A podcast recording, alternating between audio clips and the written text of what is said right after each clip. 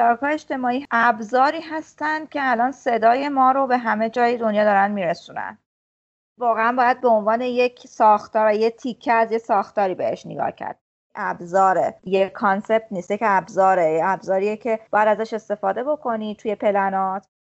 خیلی خوب میشه ما بریم به سمت اینکه واقعا روابط کارمندی کارفرمایی در حوزه شبکه‌های اجتماعی رو قانونمدار کنیم.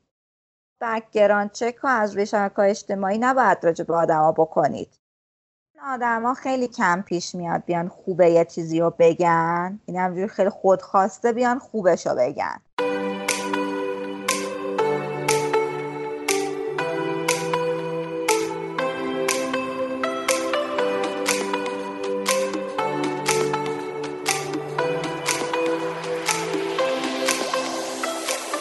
من نیما شفیزاده هستم و این پادکست خودکار خیابونیه که میشنویم. تو هر قسمت از پادکست خودکار خیابونی درباره یه موضوعی که یه سرش به شبکه‌های اجتماعی ختم میشه با یه متخصص زبده گپ میزنم.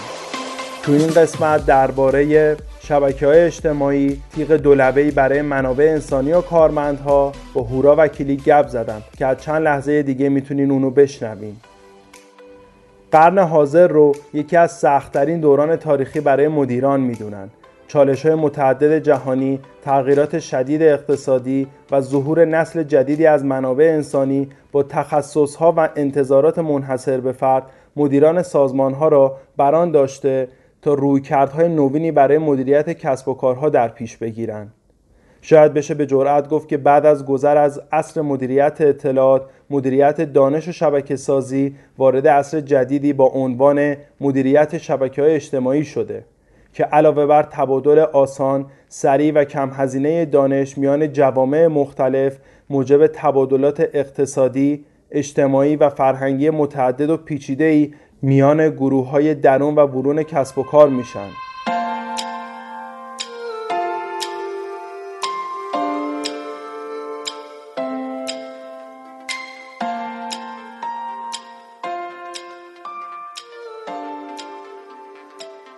من هورا وکیلیم، در حال حاضر روی امپلوی اکسپریانس توی داتین کار میکنم.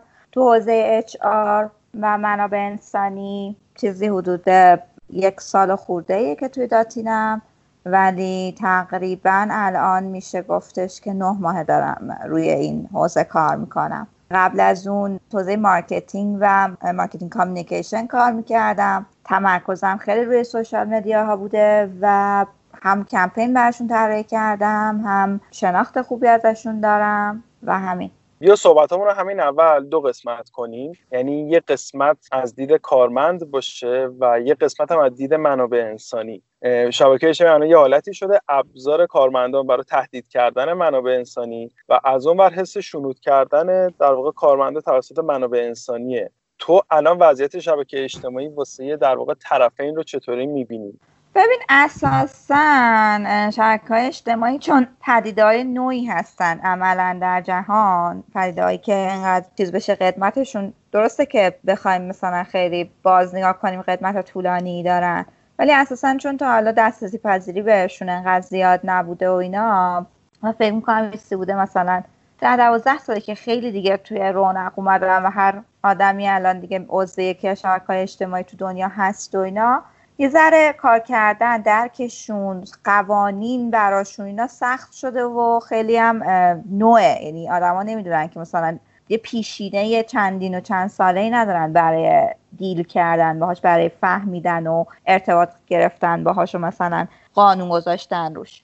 برای همین کلا مثلا مثل اومدن یه ابزار جدید میمونه، یعنی اساسا وقتی که مثلا اینترنت اومد خیلی‌ها باهاش اوکی نبودن، یا وقتی که مثلا کامپیوتر وارد مثلا خیلی از بیزینس ها شد خیلی ها باش اوکی نبودن. شبکه‌های اجتماعی هم الان همین نقش رو دارن توی کار. مثلا خیلی جاها الان کشور ما که هیچ قانونی رو عملا نداره، قانون‌های بازدارنده یا قانون‌های حمایتی نداره براش، حتی کشور توسعه یافته هم خیلی قوانین سفت و سختی برای شبکه‌های اجتماعی ندارن به اون صورت. مثلا اگه بخوای نگاه کنی پدیده مثلا سایبر بولی رو نگاه بکنی، قانون و چیزی براش وجود نداره حتی تو کشورهای توسعه یافته مثل آمریکا و اینا، ولی ابزاری هستن که الان صدای ما رو به همه جای دنیا دارن میرسونن و خیلی ابزار قدرتمندی هستن. کافیه تو بدونی چجوری ازشون استفاده کنی یا چه زمانی زمان درستشه و خب این باعث میشه که قدرت زیاد یک طرفه‌ای داشته باشی. حتی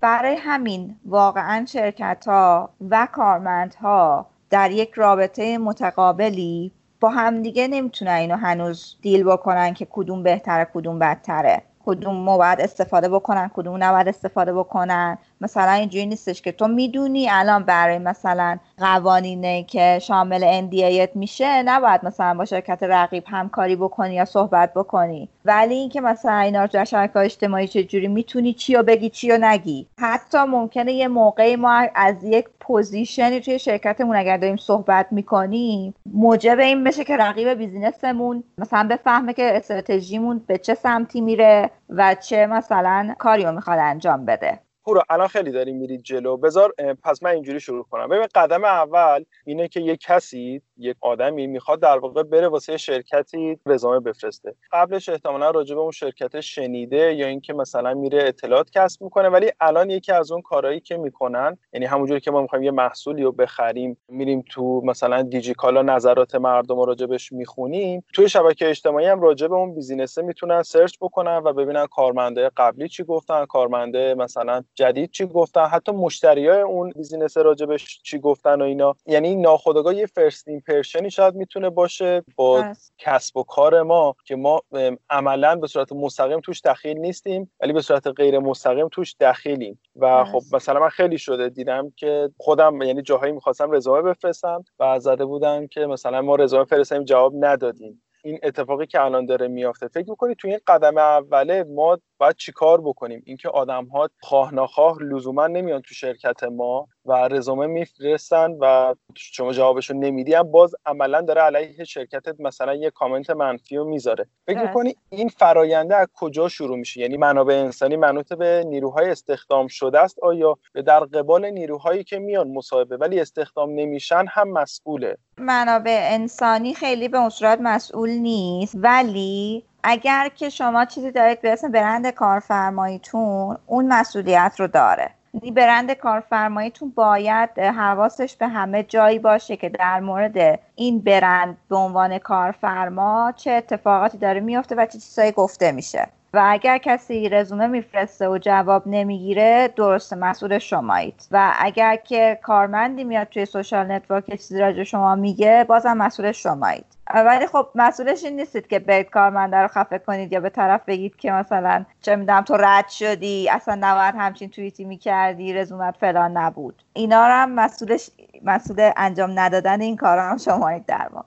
ولی خب الزاماً این کار منابع انسانی نیست، یعنی در واقع واحد HR نیست. یک کاری تلفیقی از کارهایی که مثلا روابط عمومی میکنند، کارهایی که مثلا حوزه برندینگ انجام میدن، کارهایی که مثلا توی حوزه منابع انسانی انجام میشه یا حتی کارهایی که تو حوزه مارکتینگ داره انجام میشه. این شرایط پیاده سازیش چطوریه؟ مثلا قبلا خیلی اینجوری بود، سوشال مدیا ابزار مثلا فروش و مارکتینگ بود، ولی الان عملا یه همچین اتفاقی پیش بیاد مثلا باید شما با اکانت شرکتی برید جواب اون آدم رو بدید یا اصلا اون توییتر رو مثلا یا استوری اینستاگرام رو بفرستین واسه منابع انسانی این جوابش رو بده، چون همین الان به نوعی شبکه‌های اجتماعی برای منابع انسانی داره استفاده میشه اونجایی که مثلا نیروی جدیدی میخوان جذب بکنن یا از این ظرفیت استفاده میکنن. ولی میخوام بدونم چطوری الان مثلا دیگه منابع انسانی که داره فعالیت میکنه باید بره یه دیدی نسبت به سوشال مدیا داشته باشه یا دسترسی داشته باشه، حتی خودش بخواد پاسخگو باشه. جز آدمایی هم که دوست دارم کارا خیلی برنامه‌ریزی شده و اصولی بره جلو، من واقعا فکر میکنم که اینا باید بره زیر مجموعه یک واحد ادهاکی به اسم برند کارفرمایی که برای همه اینا مثلا برنامه‌ریزی کنه، پلن داشته باشه، بتونه روش داشته باشه، بتونه کارهای دیگر مانیتور بکنه و اساساً چیز نباشه. اینجوری نباشه که مثلا صرفاً بگیم که اینا رو منابع انسانی انجام بده یا مثلا مارکتینگ انجام بده یا روابط عمومی انجام بده. نه، این یک چیزیه واقعاً بین همه اینا که باید واقعا یه بخشی از دانش همشون رو داشته باشه و مثلا یک برنامه دراز مدتی داشته باشه که بتونه واقعا به نیاز این قسمت جواب بده. یعنی که مثلا اوکی اگه الان برم توی حالا مثلا توییتر جواب طرفو بدم که اوکی ما رزومتو بررسی کردیم ولی هنوز به نتیجه نرسیدیم، کفایت نمیکنه. باید بتونه مثلا برنامه‌ای داشته باشه برای کوتاه‌تر کردن زمان بررسی رزومه ها و یا مثلا هدفمندتر کردن مدل پاسخدهی به مثلا درخواست کننده شغلن. واقعا باید به عنوان یک ساختار، یه تیکه از یه ساختاری بهش نگاه کرد، مثلا به اینکه آدمو باید براش، حالا ممکنه همون آدم منابع انسانی یا همون آدم مارکتینگ بخواد اون تو این کار انجام بده ها، ولی اساسا باید به عنوان یک پروژه مجزا بهش نگاه کنه و براش برنامه‌ریزی بلند مدت داشته باشه، بتونه که برنامه‌ریزیش کنه، بتونه جلوترش رو ببینه، استراتژی بچینه براش، هدفمندش کنه همه رو، نه اینکه فقط در لحظه مثلا یه کاری رو انجام بده. قدم بعد از اینکه طرف یک بررسی میکنه تو سوشال مدیا، تو روابط گرمی که داره، جای مختلف رزومه رو میفرسته و میره در واقع واسه موقعیت شغلی، حالا یه جلسه دو جلسه مصاحبه داره. و بعد این سوال قبلا اینجوری بود که از آدم‌هایی که فالوورشون زیاد بود یا تاثیرگذار بودن خیلی پرسیده میشد، ولی الان دیگه تبدیل شده به یه سوال که از همه آدم‌ها میپرسن. اون همین که مثلا وقتی به مشکل میخوریم، وقتی یک اختلافی تو شرکت پیش میاد، چطوری اون مشکل رو حل میکنیم؟ فکر کنید هدف از پرسیدن این سوال چیه؟ چرا اینو میپرسن؟ اساساً به نظر من سوال اشتباهیه و هیچکس نباید اینو بپرسه. همونطور که سوشال نتورک ها یه پدیده‌ای هستن که میتونن مثلا توی موضوع این مدلی به ما آسیب برسونن و ما رو خسته کنن و اذیتمون بکنن توی مثلا مواجهه با همکارامون، مثلا توی یه واحدیه یه سری مشکلی، همونقدر هم ابزار مفید و سودمندی هستن برای اینکه ما بفهمیم کجاها ضعف داریم، کجاها رو باید بیشتر نگاه بکنیم، چه کارهای اشتباهی رو کردیم و یا حتی چه نقاط قوتی داریم که روش مانور داده میشه. من بارها دیدم که وقتی ما توی داتین یک گیفت محیط زیستی، یک هدیه محیط زیستی به بچه‌ها میدیم، خیلی با اقبال خوب مواجه میشه و بچه‌ها راجبش مینویسن توی سوشال نتورک‌ها. و خیلی دیدم مثلا وقتی که راجب همین اتفاقات هول و هوش کرونا، وقتی که بچه‌ها نوشته بودن که آره مثلا داتین چه تسهیلاتی داره برای این زمان، مثلا وام میده، کمک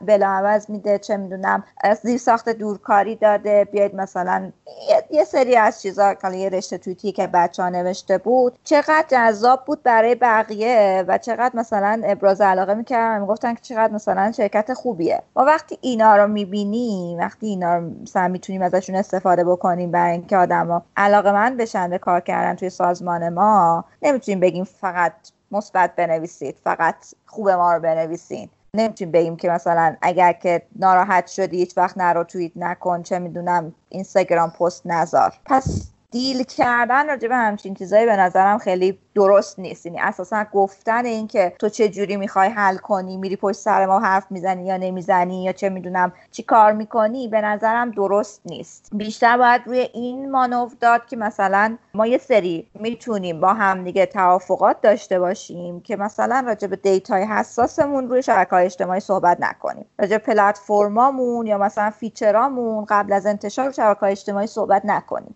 در این حد فقط الان خیلی از در واقع مدیرای منابع انسانی معتقدن که اتفاقا باید راجع بهش صحبت بشه، قرارداد محرمانگی یا همون NDA امضا بشه که حالا تو اون مثلا قرارداد NDA برای هر کسی یه سری توضیحات هست، مثلا برای برنامه‌نویس یه سری توضیحات، قطعا برای یک مارکتر یه سری توضیحات هست و اینا. یه سری معتقدن اتفاقا تو این NDA باید در واقع آپدیت بشه، یعنی این قانونه، این محرمانگی باید آپدیت بشه، اتفاقا راجع به شبکه‌های اجتماعی هم نوشته بشه که مثلا عکس از فضای شرکت منتشر نکنید یا با هماهنگی باشه اینا. ولی خیلی هم معتقدن که نه، این کار اصلا ناقض آزادی بیانه. حالا اینکه شما راجع به دیتا یا فیچر کسب و کار توضیح ندی یه بحثه که آقا این پالیسی ما، این فرهنگ ما که نباید بگیم، ولی اینکه مثلا بخوای جلو دهن طرفو بگیری و بگی تو سوشال نتورک چیزی نگو، اینو ناقض آزادی بیان میدونن. حالا نبودش میگن که باعث اعمال در واقع سلیقه‌ای نظر میشه. میخوام ببینم به نظر تو بودنش خوبه یا حد وسط بعد داشته باشه این موضوع؟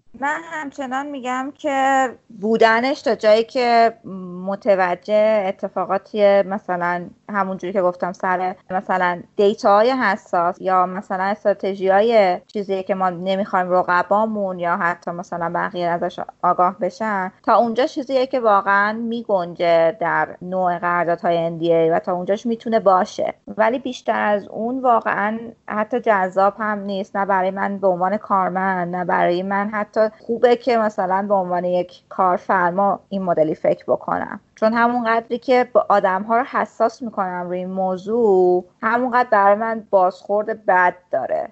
هورا، واسه جلوگیری از اعمال نظر سلیقه‌ای یا پیش اومدن دلخوری یا اینا، به نظرت باید چی کار کرد؟ مثلا یه قانونی داشت، اینو مکتوب کرد و دیل کرد، پیش برد، یا چی کار باید کرد؟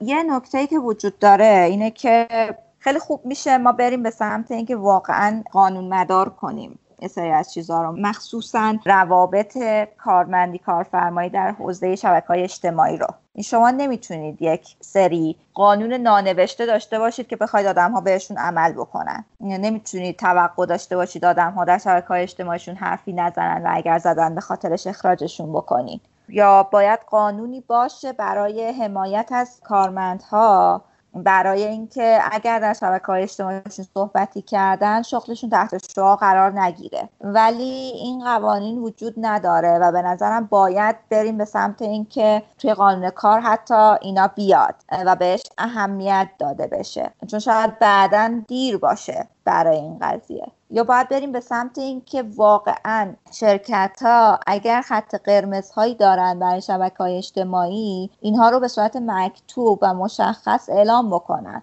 پالیسی‌هاشون رو بنویسن، با همکارانشون به اشتراک بذارن و واقعا توافق بکنن روش. یعنی نمیشه راجع به موضوعی به این مهمی بدون هیچ چیز مکتوبی فکر کرد و تصمیم گرفت. اینو واقعا من دوست دارم هم شرکت ها در نظرش بگیرن، هم کسایی که میتونن شاید یه وقتی یه تأثیر داشته باشن توی مدل های قانون کاری، اونها بشنونش. و حتی به عنوان یک کارمند هم دوست دارم که مثلا اگر قراره یه اتفاقی بیفته خودم بدونم که چجوری باش مواجه بشم. ببین من به عنوان آدمی که حالا مثلا یه میزانی فالوور دارم، بارها از سمت شرکت رفتم به این سمت که خب حالا مثلا اینم بذار دیگه، اینم توییت کن دیگه، این کارم بکن دیگه. و خب حتی مثلا چیزایی بوده که من به عنوان کارمند شاید خودم دوستش نداشتم، ولی انگار تحت یه قرارداد نانوشته‌ای وظیفه من بوده. یا حتی مثلا یه جاهای مدیرام از من توقع داشتن که چهره مثلا بیرونی یه برند شبکه اجتماعی به دوش بکشم.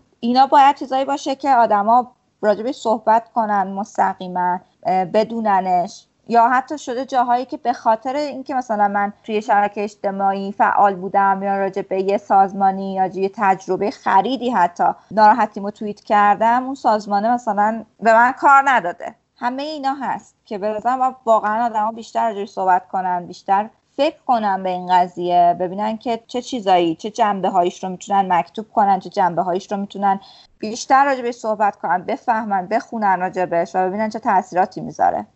خب با توجه به توضیحاتت فکر میکنی چه چیزهایی باید توش لحاظ بشه؟ یعنی اونی که میگی از الان باید راجبش، الان که نشان خیلی جلوتر باید راجبش فکر میکنیم، حتی تو وزارت کار بخواد این موضوع مثلا ثبت بشه به عنوان یه بندی، یه تبصره‌ای بخواد اضافه بشه، ولی فکر میکنی چه چیزهایی توش حداقل همین الان به عنوان 4 خط بخوایم بگیم چه چیزایی میشه گفت؟ فکر می‌کنم باید انتظاراتمون رو بتونیم شفاف بگیم و اگر چیزیه که ما دوست نداریم شفافش بگیم، یعنی درست نیست که اونو بگیم. خب اگر که من دارم به مثلا کارمندم میگم که چه می‌دونم تو شبکه اجتماعیت به مشتری‌های برند مثلا نپر، یا چه می‌دونم اگه می‌خوام به مثلا کارمندم بگم که چه می‌دونم تو شبکه‌های اجتماعی فلان کارو نکن، اگه این چیزیه که میتونم بگم به عنوان یه کارفرما، پس میتونم مکتوبشم بکنم. اگه نمیتونم بگمش، یعنی روم نمیشه، انقدر احمقانه و خنده‌داره که بگم آقا مثلا با مدیر دعوات رو توییت نکنی، اینو پس نباید اصلا مکتوبشم بکنم، باید بپذیرم که این اتفاقات افتادنیه توی هر شرایطی. چیزی که دارم اینه که قبلا گفتم که مثلا نباید خیلی آدم‌ها دیل بکنن و مثلا میخوان روش چیز بکنن، نباید خیلی قراردادی باشه و این حرفا. هنوزم سر اون قضیه هستم. دارم میگم که ما باید بتونیم انتظاراتمون رو ولی شفاف بکنیم. غیر از مواردی که نمیتونیم چیز بکنیم، نمیتونیم انتظارات دیگه‌ای هم از آدم‌ها داشته باشیم که مثلا یه سری از چیزا رو رعایت بکنن. این که مثلا با چه ادبیاتی توی شبکه‌های اجتماعی می‌نویسن، به نظرم یه چیزی که مربوط به خودشونه و من نمیتونم یه کارمندی رو مؤاخذه بکنم به خاطر ادبیاتش. ولی خب از اون ور مثلا برندهایی که واقعا برندهای حساسی هستن، تو حوزه‌های خیلی خاصی کار میکنن و اگه کارمنداشون زدن که اونجا دارن کار میکنن و مثلا موقعیت‌های اخلاقی خیلی بدی پیش میارن، اینا چیزایی که باید بشه روش قانونی حرف زد، روش قانونی رفت جلو. رسوایی‌های اخلاقی که مثلا کارمندای مثلا رسانه‌ها به وجود میارن، تأثیر مستقیم میذاره روی اون رسانه‌ها، روی برند اون رسانه‌ها و بعد اینا رو بتونن در یک مجموعه‌ای با همدیگه به توافق برسن. این حس ترسی که حالا حس میشه سمت منابع انسانی، چون واسه خود من شخصا خیلی پیش اومده با دوستام که صحبت میکنم، این که یه ذره هم طرف در واقع جامعه مخاطبی داره توی یکی از سوشال نتورک ها، خیلی این قضیه حساس میشه واسه شون. میخوام بدونم این حسه، حالا من فکر میکنم حسه ترسه، ولی چرا باید یک همچین حسی باشه؟ آدم ها خیلی کم پیش میاد بیان خوبه یه چیزی رو بگن، این همجوری خیلی خودخواسته بیان خوبش رو بگن. یه روتینی اگر وجود داشته، یه میانگینی اگر وجود داشته باشه، میانگین خوبی اگر وجود داشته باشه، آدم ها راجعش صحبت نمی کنن، نمیگن خوبه. ممکنه مثلا بره بالا آدم ها یه چیزی بگن، مثلا تو یه هدیه‌ای بدی به کارمندات، ممکنه بیان راجعش حرف بزنن، ولی به صورت روتین نمیان بگن چه محل کار خوبی دارم من، تا اتفاق خاصی نیفته. ولی خیلی راحت اگر یه اتفاق کوچولو بیفته، آدم راجعش صحبت میکنن. یعنی کافیه مثلا یه روز چه میدونم یکی از دنده چپ بلند شده باشه، یا مثلا توی راه که داشته میومده توی ترافیک خیلی وحشتناک یکی هم کوبیده باشه پشت ماشینش و اعصابش خورد باشه، بیاد سر کار و مثلا جواب سلام دو نفر رو نده. این میتونه موضوع مثلا یه توییت یا یه استوری برای مثلا همکارش باشه و همین میتونه به مثلا وجهه یه شرکت آسیب برسونه. چون آدم‌ها جنبه انصاف رو تو این شرایط گاهی اوقات حفظ نمی‌کنن، واقعا برای واحدهای منابع انسانی و روابط عمومی این یه شمشیر خیلی دولبه است. یعنی نمیدونن که باید چجوری باهاش دیل کنن، نمیدونن چجوری باید باهاش مواجه بشن و برای همین یک ترس خیلی عمیقی هم وجود داره همیشه که نکنه حالا که مثلا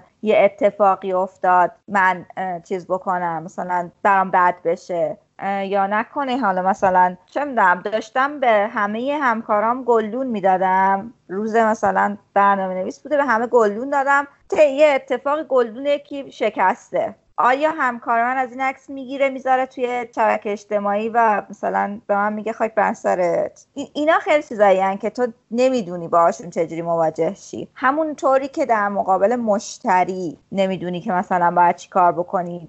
تازه باز تو حالت مشتری رو یه ذره میتونی هندل کنی، یه ذره میتونی بازی کنی، یه ذره میتونی توی شرایطی دلشو به دست بیاری و اینا، و در مواجهه با کارمند خیلی هم روی اون حرفی که زده میشه سهم میذارن و میگن خب دیگه طرف اونجا کار میکنه پس بهتر از من میدونه، من راحت میتونم حرفشو باور بکنم به عنوان یه آدم بیرونی، به عنوان یک ناظر بیرونی. بر همین خیلی میگم یه چیزیه که درسته که محاسن زیادی داره ولی واقعا ترسناک هم هست. که میگید آدما میان اون حال بد رو بیشتر بروز میدن، خب فکر میکنم رسالت در واقع ما آدم‌ها این باشه. و حالا اینکه آدم‌ها اگه قرار باشه بیاد مثلا بخواد ابراز بکنه، هر روز باید مثلا بزنه وای چقدر مدیرم خوبه، ولی این اتفاق نمیافته. ولی کافیه یه بار یه اشتباه، یه دلخوری، یه چیزی پیش بیاد اونو بروز میده. فکر میکنی این اساساً به ذات آدم‌ها بستگی داره یا برمیگرده به اون ذاتی که هر سوشال نتورک داره؟ یعنی مثلا آدما تو اینستاگرام شاید کمتر غر میزنن و اتفاقا وجهه خوبی که اون کارمند تو شرکت داره رو داره نشون میده، و از اونور اون وجهه‌ای که اون کارمند تو مثلا اون شرکت داره و باهاش ناخوشم هست و بیشتر تو توییتر نشون میده. میخوام ببینم این ذاتاً به ما آدما برمیگرده کرده یا نه اقتضای اون سوشاله که نسبت به اون جایی که داری کار میکنی چجوری بروز بدی خودت رو. این واقعا به همه چی بستگی داره. این هم به ذات سوشال نتورک ربط داره که اساسا مثلا وقتی که داری حرف میزنی از مثلا یه انتقادی اگر بخوای مطرح بکنی، خب تو توییتر خیلی انتقادها بیشتر دیده میشه و ذات مثلا شیر شدنش میتونه حتی کمک کنه به بیشتر دیده شدن این اتفاقات. و خب آره مثلا استوری اینستاگرام اینجوریه که چون واقعا محتوایی که قراره 24 ساعت بمونه اینجوریه که اوکی حالا هر اتفاقی که افتاد و مثلا طرف بیشتر خوشیاشو نشون میده، چون ما سختمونه اصلا هی بخوایم عکسای مثلا ناراحت کننده بگیریم، خودمون هم عکس ناراحت کننده اصلا تو گوشیامون هم حتی نداریم. هم برمیگرده به اقتضای مثلا شرایط فرهنگی یک جامعه و هم برمیگرده به اقتضای زمانی اون حال حاضری که داره اتفاق میفته. مثلا الان توی دوران کرونا هر اتفاقی بیفته تو این حوزه و مثلا اتفاقاتی که با این کلید واژه هست خب بیشتر دیده میشه. چجوری بگم، هم اتفاقات خوبش بیشتر دیده میشه و هم اتفاقات بدش بیشتر دیده میشه به خاطر کرونا و درگیری و بحران کرونایی که توی کل جهان هست. بر همین نمیشه گفتش که مثلا خیلی مختص یه چیزه. به نظرم برآیند همه اینها با همه سختش میکنه دیگه. مواجهه و مثلا عکس العمل نشون دادن به این قضیه رو خیلی سخت میکنه. این مجموعه همه این اتفاقات و همه این حالت ها.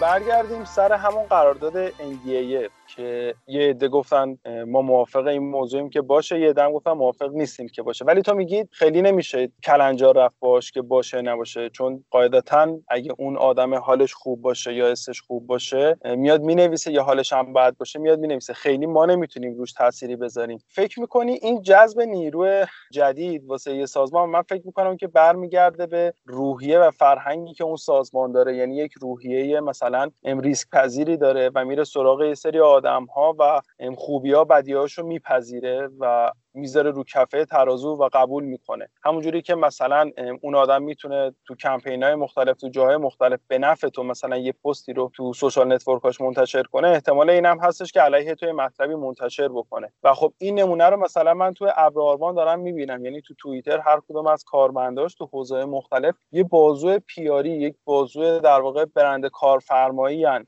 و هر دفعه که من خودم میبینم یه حسی مثلا میگیرم که اینجا احتمالاً کارمندا خیلی خوشحالن یا بهشون خوش میگذره، حس خوبی دارن. این بستگی به اون فرهنگ سازمانیه داره یا نه اینکه تو بخوای ریسک اینو بپذیری که آدم‌ها بیان و هماغمشون رو بدونن و با همه اینا در واقع بخوای پیش ببری، یا نه خیلی به این ربطی نداره و برمیگرده به همون در واقع روحیه‌ای که آدما دارن و ذات مثلا سوشال نتورک هاست که توش اصلا صحبت بشه یا نشه. ببین مثالی که زدی مثال خوبی بود، چون واقعا آروان نمونه خوبی از معماری فرهنگ سازمانیه. خیلی هدفمند روش تلاش میکنن، خیلی هدفمند براش برنامه دارن برای فرهنگ داخلیشون و حتی برای بچه‌هایی که جذب میکنن اینجوریه که شبیه به فرهنگ داخلی خودشون جذب میکنن. یعنی تا جایی که من دیدم آدم خیلی متفاوت تری از فرهنگ خودشون رو هم حتی ممکنه توی اون قسمت اولیه جذب نکنن، به خاطر اینکه طرف مثلا خیلی حالا توی یه کاری خوبه. اینجوری نیستش که اگه با فرهنگ داخلیشون نخونه جذبش بکنن. این نکته‌ایه که واقعا باید شرکت‌ها بهش دقت بکنن. یعنی وقتی که دارن استخدام میکنن هم باید ببینن که آیا با فرهنگ داخلی خودشون سازگار هست این آدم، و همین که برای فرهنگ داخلیشون برای فرهنگ سازمانیشون باید برنامه مدون داشته باشن. یعنی اینجوری نباشه که ما برنامه‌ای نداشته باشیم برای فرهنگمون. خیلی از چیزایی که حتی یه ذره مثلا ناخوشایند رو بپذیریم توی سازمانمون، بعد متعاقبا ولی انتظار داشته باشیم که فقط از ما توی شبکه‌های اجتماعی خوب نوشته بشه. این دوتا با هم دیگه اصلا سازگار نیستن، این دوتا با هم دیگه کنار نمیان. ببین اگه کسب و کارا بخوان در واقع تو سوشال نتورک ها حضور داشته باشن، نیاز هستش که یک اکانت جدا داشته باشن یا دسترسی در واقع داشته باشن خودشون، یا چیکار باید بکنن، یا اصلا سوشال مدیا یک ابزاریه براشون برای استفاده کردن مثلا همون برند کارفرماییه یا نه جزء در واقع پلن‌های اصلی به حساب میاد. چون الان داریم میریم به سمت اینکه سوشال نتورک ها انقدر بزرگ شدن که حتی میشه بعداً به چشم یک مثلا سوپر ابزار بهشون نگاه کرد، مثلا تو خیلی راحت بتونی از طریقشون مثلا کارهای دیگر بکنی، توی مثلا چه میدونم توی توییتر یه چیزی بنویسی و مثلا یه جای دیگه تحویل بگیری. به نظر من آینده سوشال نتورک ها میره به این سمت کلا، چون مثلا الان فیسبوک عملا داره میره به این سمت که بشه یه جورایی سیستم عامل، بشه یه جورایی یه چیزی که همه مثلا نیازهاتو برآورده بکنه و خب نمیشه ازش گذشت، نمیشه اینجوری نگاه کرد که مثلا ما نخوایم همچین چیزی رو و بهش بها ندیم یا مثلا بهش اصلا توجه نکنیم. به نظرم باید حتما ازش استفاده بکنن، ولی همچنان به نظر من یک ابزاره، یک کانسپت نیست، یک ابزاره، یک ابزاریه که باید ازش استفاده بکنی توی پلنات و فقط مختص این ابزار نباید برنامه بچینی، مختص خیلی چیزای دیگه هم باید برنامه بچینی. ولی خب به نظر من داشتن اکانت متفاوت شاید حتی خوب نباشه. یک اکانت میتونه همه رسالت‌های فرهنگی سازمان رو به دوش بکشه، هم مثلا ابزار تبلیغات باشه، هم ابزار روابط عمومی باشه، هم ابزار منابع انسانی و برند کارفرمایی باشه. ولی خب باید واقعا سازمان‌ها به این فکر بکنن که همشون دارن برای یک هدف مشترک می‌جنگن و باید با هم دیگه همکاری بکنن. مثلا این مدلی نباشه که مثلا مارکتینگ یک برنامه‌ای داشته باشه و این خلاف مثلا دیدگاه روابط عمومی یا منابع انسانی باشه برای اون سازمان. در واقع استراتژی کلی باید یک چیز باشه که همه این جنبه‌ها توش دیده شده باشه و با همدیگه بتونن از یک ابزار مشترک استفاده بکنن، بتونن کارهای همدیگر پروموت بکنن، بتونن جای همدیگر رو مثلا یه جاهای کاور بکنن. اینا به نظرم خیلی مهمه برای سازمان، یک شرکت. الان داری میگی که خوبه که اصلا این سوشال مدیا رو داشته باشن و بخوان ازش استفاده بکنن جزء یکی از همون در واقع وظایفی که دارن. ولی میخوام بدونم که اگه ما بریم مثلا به یه کارمند بگیم امروز حالت بده چون دیدم یه مثلا استوری گذاشته بودی یا یه توییت زده بودی یا یه پستی تو لینکدین بود، فکر می‌کنی این حس ناامنی و حس رصد کردن بهش میده یا حس همدلی میده که مثلا من اونجا یه چیزی رو نمیتونستم برام به مستقیم به مدیرم به کارمندم بگم، ولی الان اون منابع انسانی اومده دیده و داره مثلا منو میپرسه راجع به اون دغدغه‌ای که داشتم.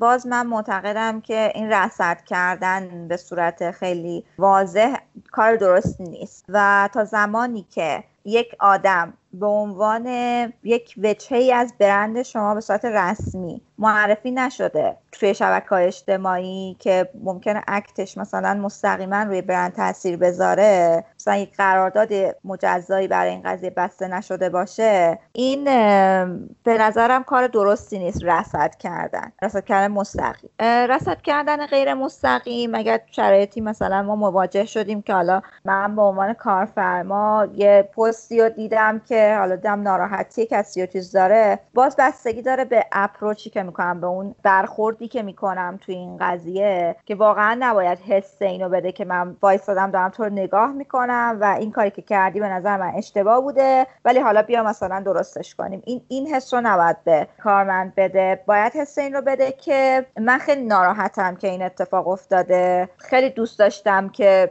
میومدی به من میگفتی شاید میتونستم حلش بکنم، ولی حالا هم که اینجا نوشتی بازم خوبه، بیا با هم دیگه حلش کنیم یا چیکار کنم برات. یه حس اینجوری باید بده، واقعا حسش باید بیشتر از این که مثلا حس رصد کردن بده، حس همدلی بده. خب پس تو معتقدی که دعوای داخل خونه رو در درجه اول باید تو خونه حل کرد، ولی فرض کن یه کسی میره یه اعتراضی میکنه و حالا مثلا تو میری دلخوریه رو برطرف میکنی، نیاز هستش که جواب داده بشه؟ چون تو انظار عمومی که باشه من میگم این مثلا هورا که داره فلانجا کار میکنه این ناراحتی رو ابراز کرده، ولی حالا این که مثلا ازش دلجویی شده یا اتفاقی افتاده عملا تو اون فضا دیده نمیشه، ولی اون آدمه باز برگردیم به صحبتمون احتمال داره که نیاد بگه آره اومدن ازم دلجویی کردن و اینا حالم خوب شد. مثلا فکر می‌کنی این نیاز هستش که یعنی گفته بشه، مطرح بشه، یا نه احتمال اینو داره که آدما چیز دیگه‌ای برداشت بکنن؟ ببین من جز آدماییم که استراتژی سکوت رو خیلی دوست دارم، یعنی اینکه تو متوجه بشی چه زمانی باید سکوت کنی، سکوت بیرونا، نه اینکه تو هیچ اکتی انجام ندی، اکت تو باید انجام بدی. ولی اساساً پاسخ دادن به اینا باعث میشه حتی آدم‌های بیشتری انگار توجهشون به این قضیه جلب بشه و بخوان انگار پیگیری بکنن یا شاید حتی مثلا هم بزننش ماجرا رو. ولی خب مثلا اگر تو بدونی که اونجا میتونی سکوت کنی، میتونی یه اکت دیگه انجام بدی و طرفو مثلا واقعا خوشحالش بکنی، به مرور زمان مشکلش رو حل بکنی، میتونی انتظار این رو داشته باشی که شاید در آینده بیاد انقدر از تو خوب بگه که اون چیزایی که قبلا گفته پاک بشه. در مقابل با مشتری اساساً این رو موافقش نیستم، چون که تو مواجهه با مشتری تو باید یه سری تکنیک‌های دیگه استفاده بکنی و در واقع این پیام رو به بقیه مشتری‌ها برسونی که من حواسم هست و من در مقابل مشکلات شما اکت نشون میدم. و در مقابل با اتفاقات به قول تو دعوای داخلی، شاید کمک کردن به آدم‌ها تو اون شرایط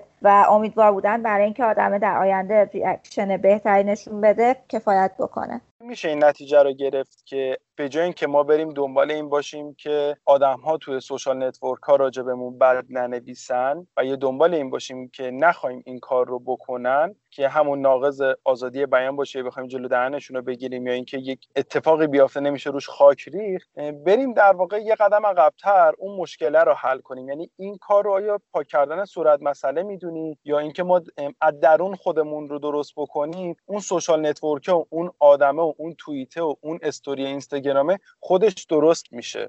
باید دو تا راهکار وجود داشته باشه. یکی این که تو به صورت منظم نگاه بکنی ببینی که توی سازمانت، توی تیمت، توی شرکتت، توی مثلا جایی که داری کار میکنی چه مشکلاتی وجود داره و چه کارهایی برای رفعش داری انجام میدی. و نکته بعد این که تو واقعاً باید یک راه درست و یه راهی که به نتیجه برسه برای آدما توی سازمان، توی شرکتت به وجود بیاری برای اینکه حرفشون رو بزنن و بعد توقع داشته باشی که حالا نرن توی سوشال نتورک ازت بد بگن. تا زمانی که تو یه راهی نداری که آدم بیاد مثلا مشکلاتش رو بهت بگه، تا زمانی که آدم‌ها گوش شنوا ندارن توی اون شرکت، توی اون سازمان، نمیتونی توقعی داشته باشی که اوکی جایی که بقیه بهش گوش میکنن، بقیه صداش رو میشنون، بقیه بهش اهمیت میدن، اونجا صحبت نکنه. من به عنوان یک مدیر دارم چی کار میکنم برای تیمم؟ آیا این کسی مشکلی داره؟ با چه میدونم، با بغل دستیش مشکلی داره، با استراتژی من مشکل داره، با استراتژی سازمان مشکل داره، با حتی مثلا چه میدونم با محیط بیرونی از شرکت مشکل داره ولی روی کارش تاثیر میذاره. آیا میتونه به من بگه؟ اگه به من بگه از من چه برخوردی میبینه؟ برخورد مثبت میبینه؟ برخورد اینو میبینه که من یه اکتی انجام میدم باهاش، یا یه برخورد مثلا سرد میبینه، یا مثلا برخورد میبینه که حالا ولش کن میبینه؟ کدومو داره میبینه؟ اینو هم باید براش درست بکنم. محیط امنی که بتونه بازخورداش رو بگه، انتقاداتش رو بکنه، حرفاش رو بزنه، قراش رو بزنه، این محیط رو هم باید درست بکنم علاوه بر این که دارم مشکلات خودم رو درست میکنم. و بعدش برم به این سمت که امیدوار باشم آدم ها بعد ازم نگن. از طرف خود سازمان میخوام بدونم پروتکل هایی هست یا فرآیندهایی هستش که مثلا ماهی یه بار مثلا یه پرسشنامه از آدما پرسیده بشه یا نظرسنجی کنن راجع به فضای شرکت، راجع به چیزهای مختلفی که هست، یا نه در قالب همون گفتگویی که خودتون حس بکنید کسی حالش خوب نیست یا خودش بیاد مثلا درخواست بده با هم صحبت بکنیم و اینا. میخوام ببینم یه فرآیند مشخصی داره این کار یا نه اصلا یه همچین چیزی نیست. قاعدتاً برای شرکت‌ها پروتکل‌های همچین چیزی داشته باشن برای افراد، چون مدیریت کردن افراد واقعا سخته، رهبری کردن و ارتباط مؤثر گرفتن با آدم ها سخته و باید شرکت ها برن به این سمت که همچین برنامه هایی داشته باشن برای اینکه بشنون، برای اینکه نفوذ کنن. نه نفوذ به منظور بدا، یه جایی انگار خودش هم اون ماهیت اصلی که میخوان مثلا شکل بگیره انگار همه جا وجود داشته باشه، اون فرهنگه باشه. باید براش برنامه داشته باشن. ما تو داتین داریم، نه نمیگم که ما پرفکتیم و مثلا همه اینها رو داریم و اینا، ولی تلاش خودمون رو میکنیم. مثلا ما تلاش میکنیم که جلسه‌های وان‌آن مدیرها داشته باشن با همکارا، یا مثلا مدیر منابع انسانی ما خیلی خیلی خیلی گوش شنوایی داره و در واقع هر کسی هر مشکلی که داره خیلی راحت میتونه بهش اپروچ کنه، باهاش صحبت بکنه، مشکلش رو بگه و تا جایی که من دیدم خیلی راحت مثلا اکت روش انجام میده، تلاش میکنه مشکل رو برطرف بکنه و خب جزء آدم‌های خوشنامیه توی شرکت به این قضیه. ولی خب به نظر من هیچ وقت کافی نیست همه کارهایی که انجام میدیم. نظرسنجی هم ما داریم، حتی مدل‌های مختلف نظرسنجی. دوست داری با راجبش بیشتر؟ نمیدونم شامل NDA میشه یا نه؟ نه، کانسپت کلی داره، مثلا آدما بخوان بعد از شنیدنش یعنی عنوانش رو برن مثلا گوگل کنن راجبش بیشتر اطلاعات کسب کنن. نظرسنجی مختلفی شرکت‌ها میتونن برگزار بکنن، حتی نظرسنجی که آدما راجب همکارانشون پر میکنن، راجب مدیرانشون پر میکنن، راجب سازمان و ارتباط سازمانیشون پر میکنن، هم نظرسنجی مثلا استاندارد و از پیش تعیین شده‌ای مثل نظرسنجی مؤسسه گالوپ وجود داره، هم خود سازمان‌ها میتونن طراحی بکنن و همین که واقعا سورس خارجی، منبع خارجی خیلی برای این قضایا هست که میشه نگاهشون کرد، ولی واقعا به اندازه همه آدم‌های دنیا راه‌های ارتباطی وجود داره. باید بفهمید که کدوم راه ارتباطی برای شما موثرتره، کدوم راه ارتباطی برای شما امنیت بیشتری حس میشه توش، کدوم راه ارتباطی همکارانتون توش راحت تر هستن، جوابهای درست تر و مثلا بدون پیش فرضی به شما میده. بعد راه مختلف رو امتحان بکنن، نباید فقط یه راه داشته باشن، مثلا چه میدونم تو داخلیه فقط مدیر منابع انسانی رو داشته باشی بخوای شکایت کنی، نه باید مثلا تا میتونید راههای مختلفی رو بذارید برای آدم‌ها که بتونن ابراز نظر بکنن و یه جورایی امیدوار باشی که اون راههای ارتباطی راهی باشه که آدم‌ها بیان اول با خودت صحبت بکنن و بعد بخوان مثلا یه چیز ناراحت کننده یا تو شبکه‌های اجتماعی مطرح کنن. من واقعا جا داره ازت تشکر بکنم بابت تلاشی که میکنی که در درجه اول کلماتو انگلیسی نگی و فارسی رو بگی.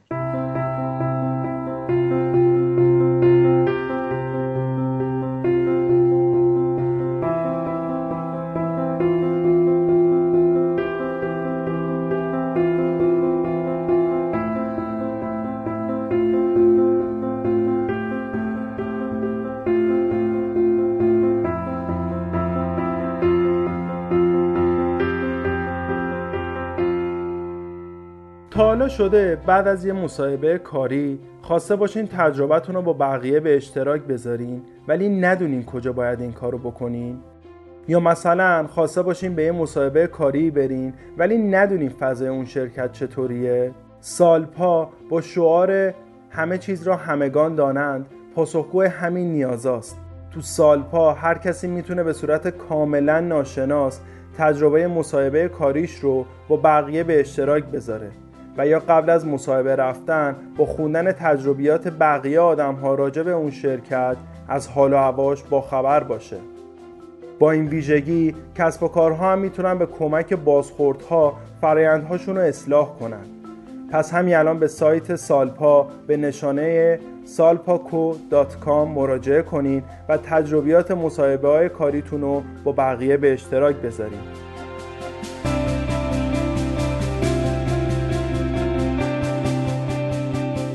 ببین ما تا الان از سمت مدیران منابع انسانی موضوع نگاه کردیم، حالا یه مقدار بریم از سمت خود کارمند نگاه کنیم. کارمندی که میاد توی صفحه سوشال نتورک هایی که هست میاد راجبه بیزینس بعد مینویسه، من خودم خیلی این ذهنیت رو نسبت به اون آدمه میگیرم که اوه اوه این احتمالاً اگه فردا روز بیاد تو شرکت من هم احتمال داره راجبه من این چیزا رو بنویسه. یعنی فکر می‌کنم خیلی یک سر خطرناک نیست این موضوع و دو سر خطرناکه، یعنی واسه آدم‌ها هم میتونه یه سری ذهنیت‌های تو ذهن بقیه ایجاد بکنه. آره اساساً حتی من راجبش سرچ هم کرده بودم، جستجو کرده بودم در اینترنت، اصلا میگفتش که حتی شما بک‌گراند چک رو از روی شبکه‌های اجتماعی نباید راجع به آدما بکنید، نباید ببینید که مثلا حالا توی توییترش چی گفته، توی اینستاگرامش چی گفته. مثلا من خودم یک نمونه‌ای بودم برای اینکه آدما از روی توییترم خیلی قضاوت هم می‌کردن. یه نمونه‌ای داشتم خیلی هم بامزه است، اینجوری که رفتم یه شرکتی برای کار برای استخدام. بعد از من پرسیدن که تو آدم اگرسیوی هستی؟ گفتم که نه. چطور؟ گفتم نه، چون همیشه خیلی توییتات و اینا اگرسیوه و مثلا چیزه ناراحت کننده است و فلانه و بقیه راجبت این حرفو میزنن. و به حالا این بقیه‌ای که راجب این حرفو میزنن تا حالا با من همکار نبودن حتی. و خب من خیلی ناراحت شدم اونجا، اصلا نرفتم سر کار. ولی بعدش اومدم یه توییت خیلی مسخره و خنده‌دار کردم که آره به من میگن اگرسیو، من یه اگرسیو به شما نشون بدم که فلان و اینا. و خب مدیر الانم این توییتو دیده بود و بر اساسش مثلا به این نتیجه رسید که من چه آدم مثلا از خود راضی‌ام که همچین چیزی راجع به خودم نوشتم. و توی مصاحبه منابع انسانی که من داشتم می‌شدم برای داتین، خیلی داشت تلاش می‌کرد که بفهمه مثلا من آدم از خود راضی‌ام، آدم خودمحوریم، مثلا به تیم اهمیت نمیدم یا هر چیزی. و هی مثلا چند سوال مختلف از جنبه‌های مختلف از من می‌پرسید که ببینه مثلا این مدلی هست یا نه. که بعد ازش پرسیدم که جریان چیه، چرا این مدلی سوال میپرسه؟ گفتش که آره من همچین چیزی دیدم و به نظرم همچین موردی اومد، ولی الان که باهات صحبت میکنم میبینم که اصلا اونجوری نیست و اساسا مثلا اون مدلی برخورد نمیکنی. و خب این پیش‌فرضه واقعا با دیدن مثلا چند تا توییت تو ذهنش اومده بود که آره فلانی یک آدم از خود راضیه، پس کار کردن باهاش ممکنه مثلا به ضرر تیم باشه. چرا؟ چون من مثلا عدس یه نفر دیگه توی شرایطی عصبانی بودم و یه حرف این مدلی زده بودم.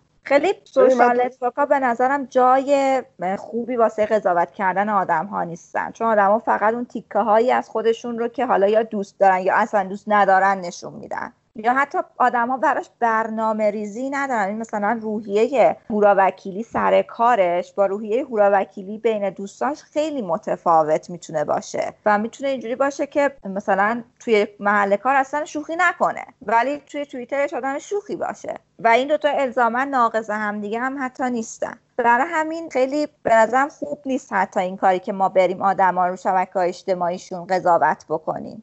تو سوال الان هست. اولیش این که فکر میکنی با سوال پرسیدن منابع انسانی میتونه آدم ها رو بسنجه؟ چون قاعدتا اینجوریه که آدم ها سوال میکنن و اگه از من یه سوالی بپرسن که تو آدم مثلا پایبند به گروه نیستی، به هم تیمی نیستی و خب من چون میخوام تو شرکت استخدام بشم احتمال اینکه بخوام دروغ بگم هست، ولی حالا میرم استخدام میشم، بعد یه ماه تو ما مثلا گندش در میاد که نه من اصلا این آدمه نبودم. حالا با سوال کردن واقعا میشه به جوابی رسید یا یه حداقل هایی رو از گفته اون کارمندی که قرار استخدام بشه میشه ذهنیت گرفت ازش.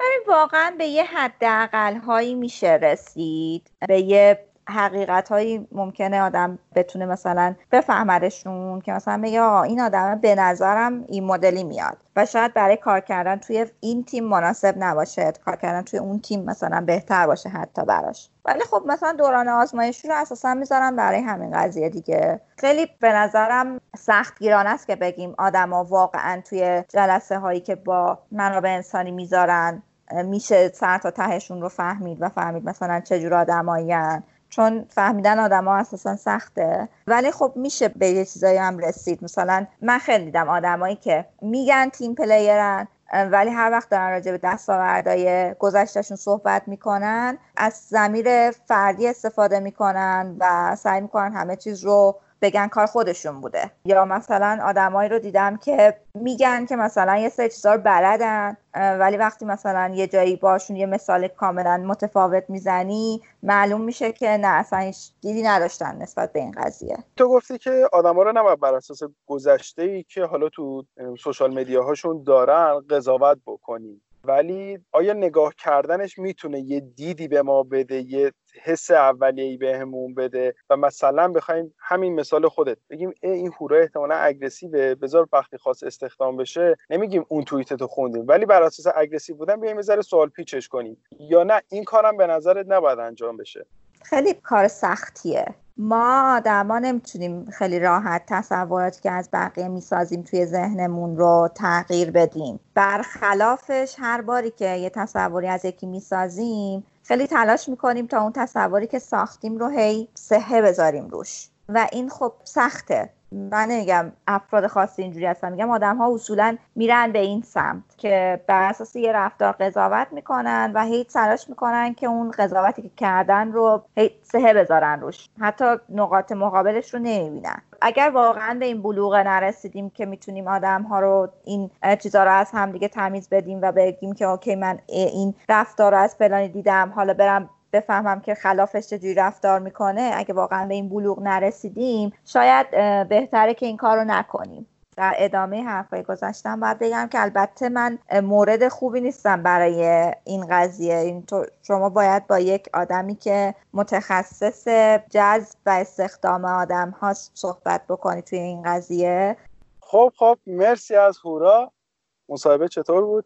خوب بود، من دوستش داشتم مصاحبه رو. چه آهنگ تقدیم شنونده هامون میکنیم؟ به نظر من اساساً آهنگی که روی سوشال نتورک ها میشینه آهنگ رکویم فور دریمه، آهنگ فیلم مرثیه برای یک رویا.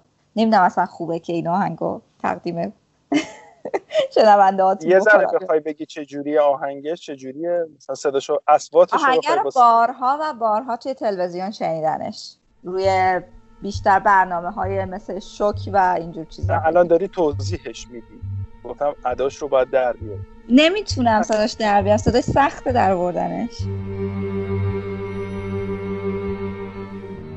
اگه این گپ زدنمون براتون جذاب بوده و فکر میکنین میتونه برای دوستاتون هم کاربردی باشه، این قسمت پادکست رو براشون بفرستین.